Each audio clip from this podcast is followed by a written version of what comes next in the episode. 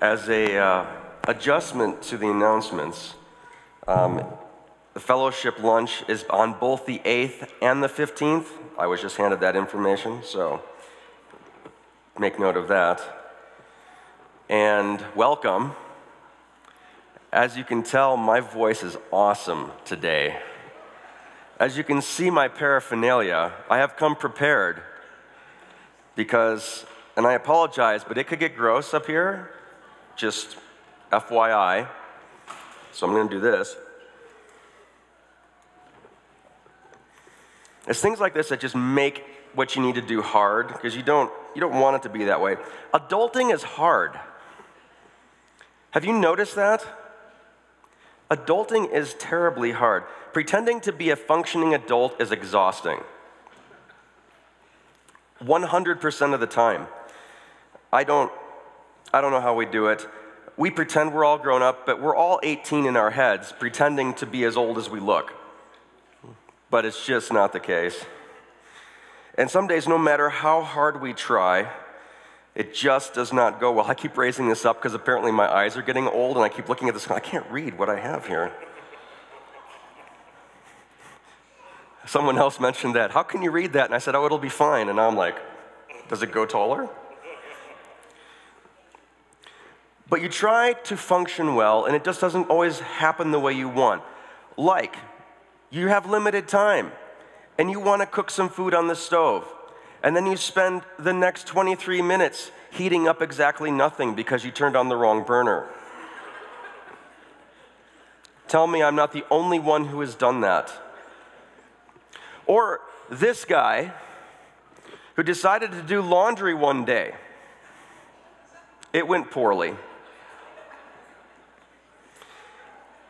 Myself, I can do things like pay my bills and stuff, like all by myself now. But I still have to say righty tighty, lefty loosey every time I grab a tool and try to fix anything because I can't remember. There was this one time in the first church district that I pastored in. this will give you an insight into just how ridiculous I am sometimes. We were trying to get out of the house, as you do on a Saturday morning, because you're preaching. And I'm like, all right, get my stuff on. I'm ready to go. And I'm waiting for Nirma. Now just wait for it, it gets better. And I'm frustrated because I'm ready to go, and she's I don't know, doing her hair, putting on shoes, being pretty. I don't know what she was doing. But she wasn't in the car where I wanted to be. So I'm like, you know what? I'm not waiting anymore. I'm just going to go out, get in the car, pull it in the driveway, and I'm going to wait there and then stare at her, you know, meaningfully when she comes out. So I walk out into the garage, open up the garage door, you know, and the garage door comes up, the breeze comes in, and I'm like, man, I'm really feeling that breeze. And I look down, and I'm not wearing any pants. I had managed to put on my shirt, tied the tie, put the vest of my three piece suit on, the jacket, walked into the kitchen with my socks and shoes, put the socks on, put the shoes on, tied them. Never noticed I had not put pants on because I was so focused on what she was doing, I did not pay attention to what I was supposed to be doing. I hope none of you have ever done that. See, one of the hallmarks of not adulting well is being so focused on what everybody else is doing that I'm not paying attention to my own stuff. And this story illustrates a problem we all struggle with as Christians and will ultimately connect us to the core problem um, excuse me, that we talk about in our Amos chapters, and it's this. We get so worried about what the devil is doing and what other people are doing and how to properly blame someone else for any given thing that we never take time to examine ourselves. It's not my fault. The devil made me do it. Look in James chapter 1. It's page uh, 1113 in your Pew Bibles if you wish to use those. Go to James chapter 1 for me. Verses 13 to 15. And they read like this Let no one say when he is tempted, I'm being tempted by God. For God cannot be tempted with evil, and he himself tempts no one. But each person is tempted when he is lured and enticed by his own actions and own desires. Then desire, when it is conceived, gives birth to sin, and sin, when it is fully grown, brings forth death. When we display poor attitudes or in general conduct ourselves poorly, we are often full of reasons why it's not our fault. But here's the problem of free will, and we talked about that a while back. I get to choose. My actions are my own. It's on me. Whatever I do, I can't blame anyone else for my choices. Whatever the scenario, whatever the circumstance, it's on me. And in those moments, I am acting disconnected with God. I am act, not acting in love that we were all designed to exist within. Like us, Israel didn't adult well. And when you break everything down, there was really only one task that they were given. When you parse through all the stuff, they had one thing to do live love. Maybe you've heard that before. But instead, they focused solely on a disconnected obedience, which they could never hope to maintain, devoid of the love required to free them from the burden that a disconnected obedience places upon us. Now, you might ask, but didn't God give them all those lists and rules? Sure, He did. It's what you do when you know the people don't actually care enough about the people around them to treat them with love and respect and do good things. You have to do that. It's the reason why any given code of conduct exists, because we know without it, we know that there's always going to be that one person that wants to exploit the freedom that they've been given and do ridiculous things. And the moment that that happens, everybody else feels that they have the license to as well, and everything goes downhill. But here's the hard part it turns out, even with a grand set of rules, it still all goes downhill. If love and a connection with God and each other does not exist. And this is where we find ourselves in Amos. In chapter 3, which is page 853 in your Pew Bibles.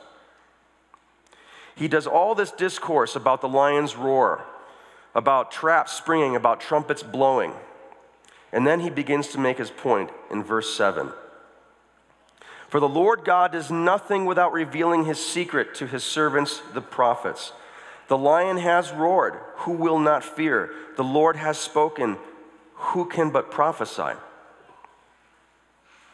And here's an important point for us to understand, and it's not a new point, um, but the implications for Israel and us are pretty important, and it's this none of this was new information. It's not like Israel had not heard this before. It's not like we haven't heard it before. It wasn't the first time. What happened in Amos had happened before. From the beginning, God had spelled out that their motives mattered. They needed to be better people, not in simple conformity, but in transformative love. And the problem is, then, just as now, that they didn't care. It never sunk in. So you get to verse 10, and you get to the heart of it. They do not know how to do right. Those who store up violence and robbery in their strongholds. And this is the issue. Everything else is God showing how upset he is that they still don't get it. And when you get into chapter 4, verse 1, he outlines what this is. Hear this word, you cows of Bashan. That seems nice. Who are on the mountain of Samaria, who oppress the poor, crush the needy, who say to your husbands, Bring that we may drink. Now, for clarity, Bashan translates as a fertile, stoneless plain. Bashan was this place, and it was very well named because its lands were exceedingly lush and they were great for crops and for grazing.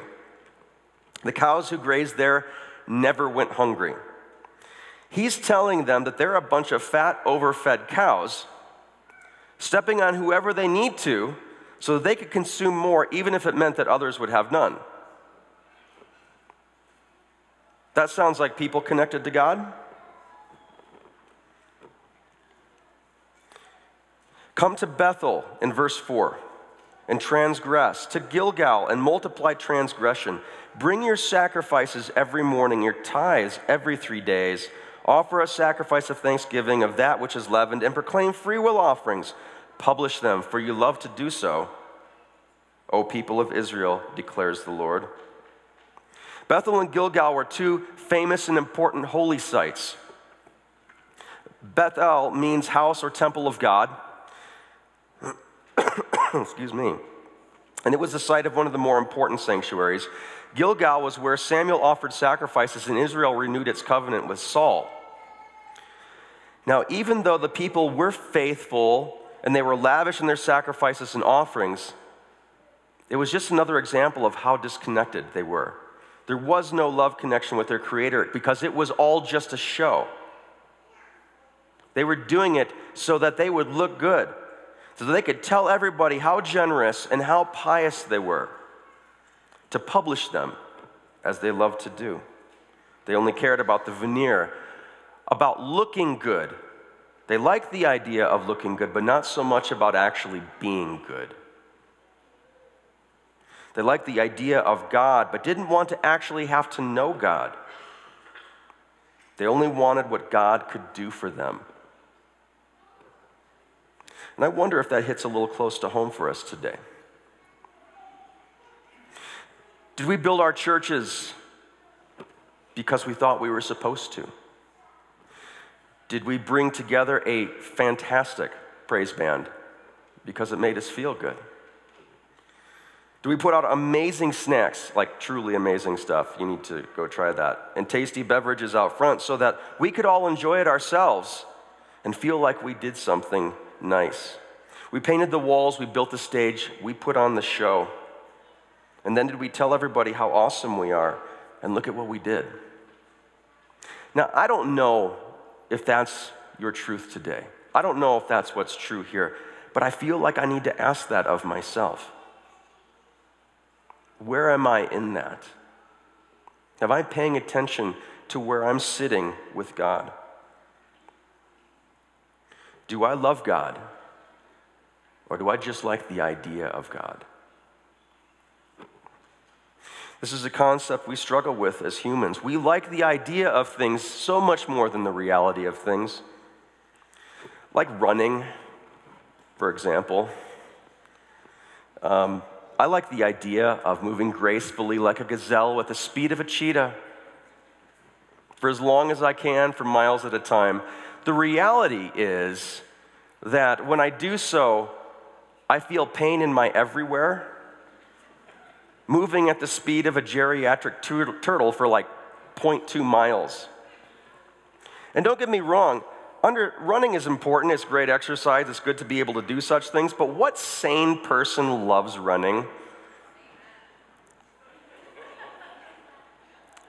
Nirma loves running, and I do love her. So um, I will quit while I'm only a little behind. Let's try a different one. How about carob? Who remembers carob? If you don't know what carob is, I envy you. Carob, for a long time, was touted as this great chocolate replacement, and let me assure you, it was not in any way. Because chocolate tastes like, the, like euphoric joy and the gentle massages of angels. Carob tastes like the inside of a diaper. I see some of you know exactly what I'm talking about. When I was a kid, my grandma used to love to bake us things. She loved to bake and she would bake us cookies. And so, excuse me, This is awesome.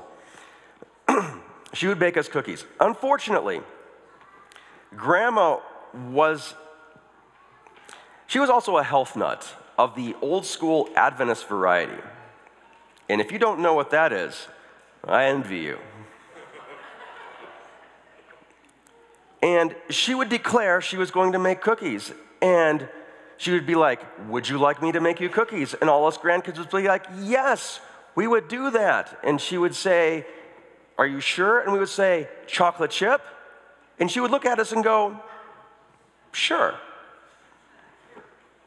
And then later on, she would come out with a plate of tasty looking cookie shaped morsels, which would immediately turn into anger, resentment, and sadness after the first bite because carob. Which, as it turns out, is a great metaphor for Israel's relationship with God. Israel, stay with me now, this is gonna be great. Israel wanted to make cookies with God. But they kept substituting the superficial veneer of emptiness that is carob in place of the joyous, love filled chocolate in the cookie recipe. And then they'd feed it to God and get surprised when He didn't like it. At which point, God would declare His tummy was upset, warn them that He was about to get sick all over Israel. And that's Amos chapters 3 and 4. You're welcome. But here's the good news God never stopped coming back for that cookie. Even though he knew there was no chocolate in it, even though he knew their actions, our actions, are sometimes selfish and lacking in love, he keeps coming back. He keeps choosing us. Because now, as then, we are God's people. And that's amazing, and it makes us feel important, and that's okay. It's okay to feel important. But the downside is sometimes it makes us feel self important. But God said, Love the Lord your God with all your heart, mind, and soul. And after self importance, we like to believe that it makes us more valuable than others. But Jesus said, Love your neighbor as yourself. And while you're at it, love your enemies too. And we said, But we have the Sabbath. And God said, The only pure religion is to care for orphans and widows. And we make sure that we give generous offerings. But God said, Your sacrifices are meaningless. Do justice, love kindness, and walk humbly with your God. See, the first half of those require merely some dedication and information. But the second half of those requires renovation and transformation. I want to close by sharing something that's kind of an open secret. Some of you know, some of you don't. It's not something that I've shared super publicly, but there are people who know. Almost four years ago now, the Boulder Church, in a moment of great insight and uh, shockingly good taste, hired me to be your youth pastor. Five months later, I resigned. Now, the story is that I had decided to go on and do non church pastory things. That's technically true, but it's not the whole truth. See, the reason why, the real reason was because I had arrived here broken. I shouldn't have tried, I shouldn't have come. I shouldn't have tried to do the thing that I was trying to do. Because after years of being battered by physical illness and circumstance, I had nothing left. God had been telling me that I needed to take care of things in here. And I wasn't listening. I felt that I could just push through it. And even though he felt I needed to take time to heal and deal with the pain and the disconnect that had all resulted from it. I thought, no, it's fine. I'll just push through. I'm strong enough. I'm always fine. I don't need to listen to that. I'll just do it my way. I felt that I couldn't take the time and that I didn't need to. I didn't need to confide in anyone, I didn't need to talk to anyone, so I didn't. And then on the morning of December 10, 2015, the decision was made for me. I got out of bed, walked to another room, and decided to pray because that was my routine. Dreading the day, as was my custom. And as I started to pray, all I did was cry. And I cried for months. I just didn't stop. My brain said, You're all done now. You don't get to make the choice anymore.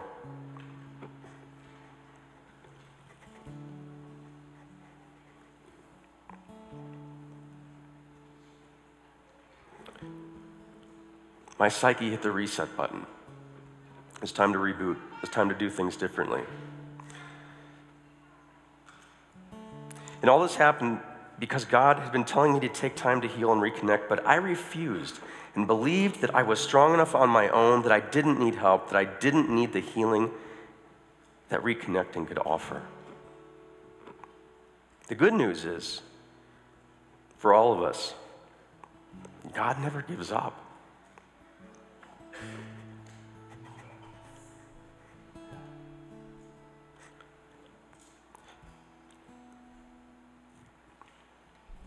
There's a reason why this is here. See, it worked out. God provided healing and the healers to provide it. He let me break and suffer the consequences of my actions.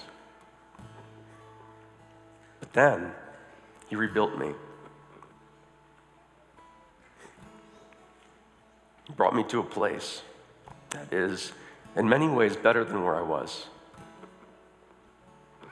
And I'm not done, and I probably never will be. I'm a work in progress, and I always will be. And that's the hopeful part for all of us, because the process never stops. The adulting never stops happening, the transformation never ends. No matter where we are, no matter how broken, disconnected. No matter how bad the suffering might be, God keeps coming back. God will keep choosing you. Hope is never gone.